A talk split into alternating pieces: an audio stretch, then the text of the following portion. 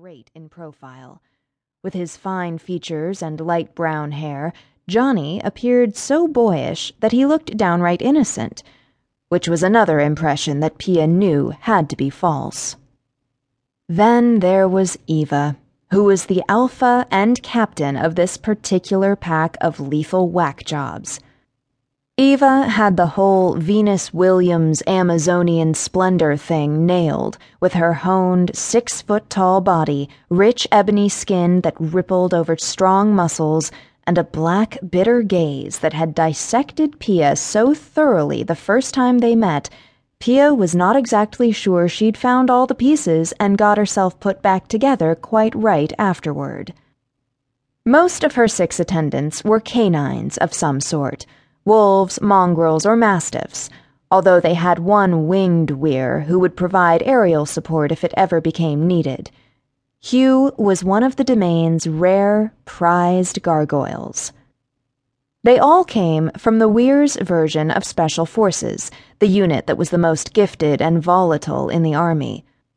They were the first into any conflict and acted as advance scouts the Rangers sent in to places too dangerous for the regular troops.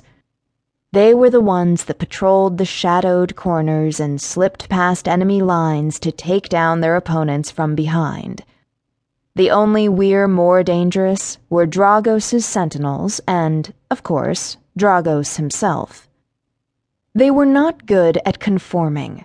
They never wore a uniform, they didn't salute, and they didn't bother to hide their opinions about things and it was clear they didn't think much either of Pia or the babysitting job they had been shackled with, which meant they were all in for a shitty trip if things didn't change. Pia slouched in the back behind the driver's seat, arms crossed as she watched the dirty, white winter scenery scroll past. She could sense Dragos flying overhead, although they didn't talk telepathically. Everything had already been said, shouted, and argued out a while ago. After following the two car cavalcade for about 40 minutes, she could feel him wheeling and beginning the return flight back to the city. She shifted restlessly in her seat. Her head pounded. On the sound system, Tupac rapped Ballad of a Dead Soldier. Beside her, Johnny slouched in fatigues and a t shirt, his light brown hair pulled into an untidy ponytail. He was totally absorbed in playing a handheld game. Eva drove while James rode shotgun, literally, with the butt of a late model SCAR, which Pia had been told stood for Special Operations Forces, SOF, Combat Assault Rifle, resting on the floor between his boots. Eva's kinky black hair was cropped short, emphasizing the graceful shape of her skull. As Pia looked at the rearview mirror, her gaze collided with the reflection of Eva's contemptuous glance. Pia's already strained temper gave up trying to control her behavior. It slunk away and took her better half with it. She said, I want to listen to Kenny G now, or maybe Michael Bolton. Johnny's head came up. James twisted to look at her. You've got to be fucking kidding me, Eva said. She turned to James. Tell me she's fucking kidding me. Pia felt childish, petty, and vindictive. The drama queen had turned into a two year old, and the toddler was having a tantrum. She said to James, Change it.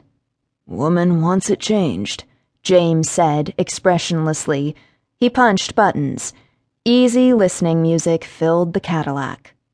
That's just fucking great, Eva muttered. We're going to be stuck in a goddamn elevator for the rest of the goddamn day. Pia hated elevator music too. She smiled and settled back into her seat. Now everybody else was almost as miserable as she was. Time dragged along with the miles that scrolled behind them and the urban scenery remained the same dull brick factories, black railroad lines ribboning through dirty snow, rows of houses, and the occasional shopping center. Nobody spoke, at least not out loud. The two Cadillacs wove smoothly through the sporadic Sunday morning traffic on the interstate, not always.